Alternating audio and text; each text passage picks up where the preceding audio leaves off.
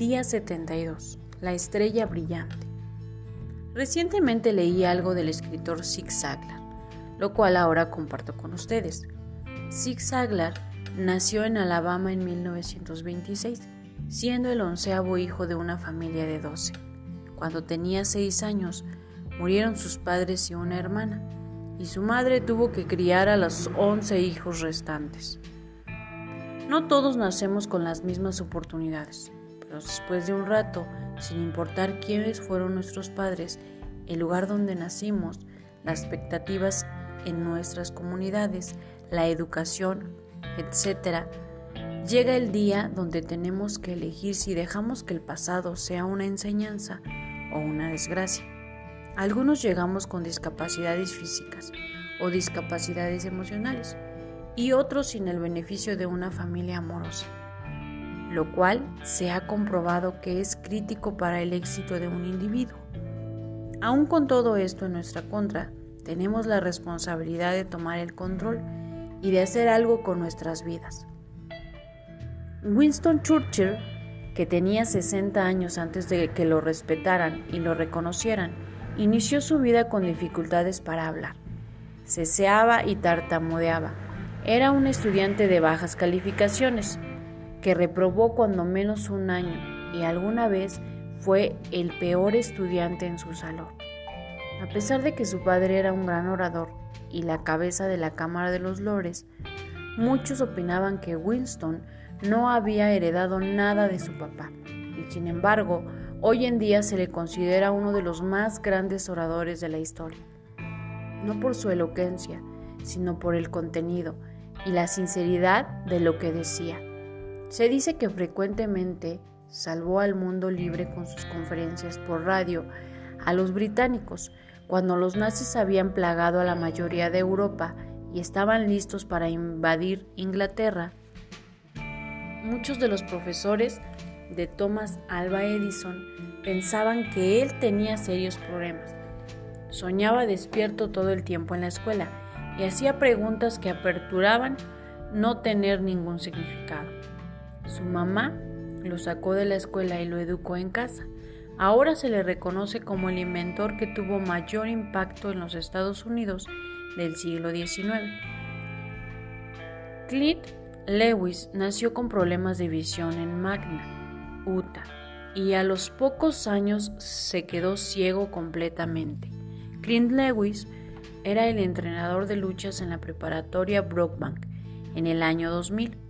Su equipo fue invencible y lideró el campeonato. Cuando Lewis estaba siendo considerado para la posición de coach de luchas en esa preparatoria, hubo muchas críticas al respecto. La administración no podía imaginar, como dices, Lewis a un tipo ciego enseñándole a los muchachos cómo luchar. Pero Lewis era un hombre optimista, invencible y muy entusiasta. Él había sido campeón estatal, así es que tenía grandes conocimientos y su optimismo y pensaba positivo. Eran aún mayor estos deseos y amaba entrenar a los muchachos. Esa es una combinación ganadora en cualquier idioma. Hay un mensaje debajo de todo esto el estudiante problemático o el hijo que no responde a una edad temprana puede ser una estrella brillante más adelante en sus vidas.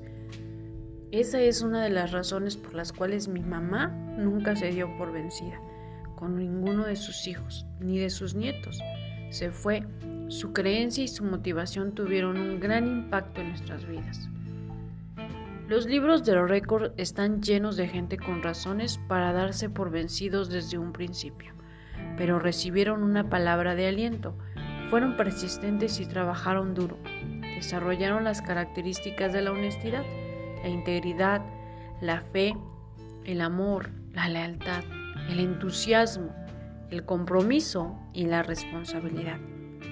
Hasta aprendieron a amar y a respetar a los demás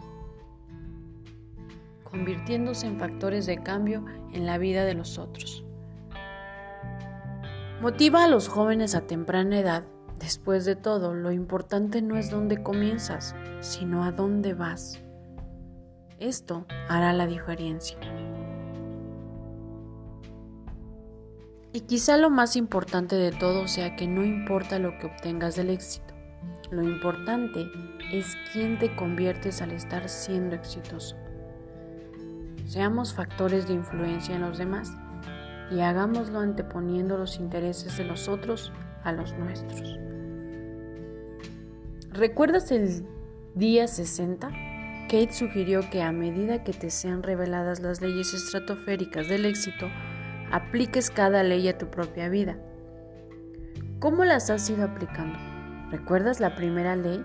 La ley del valor. La segunda, la ley de la compensación. Y ahora esta es la tercera ley, la ley de la influencia. Te sugiero que hagas una lista de cómo has ido aplicando estas tres leyes a tu vida diaria. La acción del día. Lee tu plan de negocios para la prosperidad. 2. Lee las 11 cosas de tu lista de agradecimientos. 3. Toma un momento para pararte firmemente con un brazo alzado hacia el cielo, el puño firme como si te estuvieras agarrando de la mano de Dios. Ahora ya sea verbal o mentalmente, repite, con Dios como mi testigo. 4. Coloca tu cuota de dinero del día de hoy en tu contenedor y lee la afirmación que está en el contenedor tres veces. Espera recibir, recibir algo en regreso. 5. Bendice a todos los que están a tu alrededor, incluyendo a los otros participantes en este experimento. Imagina cómo aquellos a quienes bendices prosperan y se rodean del bien. Entonces, bendícete a ti mismo e imagina lo mismo. Puedes continuar bendiciendo a la persona o personas en tu lista de bendiciones. 6. Lee y observa todas las bendiciones que llegan por correo electrónico o por algún otro medio, por alguna razón o por alguna persona especial en tu vida. Tus bendiciones están siendo una diferencia. El leer y ver las respuestas te da la oportunidad de verlo por ti mismo. Pensamiento del día. Muchas personas no tienen idea de lo que pueden hacer porque siempre se les ha dicho que no pueden hacer.